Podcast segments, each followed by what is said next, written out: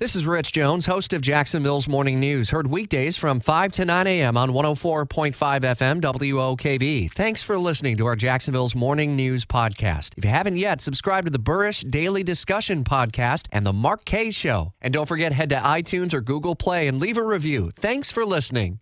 At 7:40, our top story: the Senate is poised to vote midweek to acquit the president on a pair of impeachment charges. We do still have some activity that begins as early as this morning.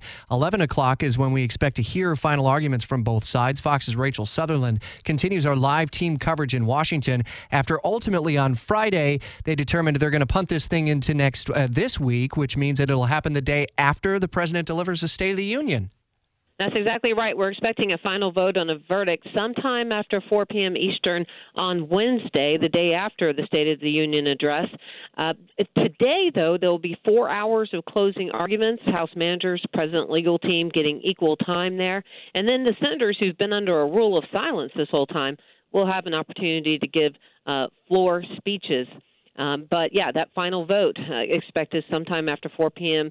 Eastern, and we expect that to be uh, not guilty uh, at the at the end of the day. Because the Senate is the Senate, are there any amendments, any efforts that uh, Democratic senators could potentially do as a last gasp effort to bring up the issue of witnesses again, or is that now in our rear view?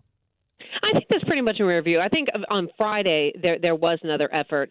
Uh, led by Senate Minority Leader Chuck Schumer to do that. He did it quickly. They were out there earlier than anyone expected. I, he may try that again just to get uh, again, Republican senators on the record as voting no, but uh, it won't it won't have any impact on the outcome of the trial. Yeah, we're continuing coverage. You can watch live coverage beginning at 11 o'clock this morning as those closing arguments get underway at WOKV.com, streaming in the WOKV app, and a full recap here tomorrow with Fox's Rachel Sutherland and our team of reporters in D.C., led by the 34 years of experience from insider Jamie Dupree tomorrow on Jacksonville's Morning News. For the ones who work hard to ensure their crew can always go the extra mile, and the ones who get in early so everyone can go home on time, there's Grainger, offering professional grade supplies backed by product experts so you can quickly and easily find what you need. Plus, you can count on access to a committed team ready to go the extra mile for you. Call, clickgrainger.com, or just stop by.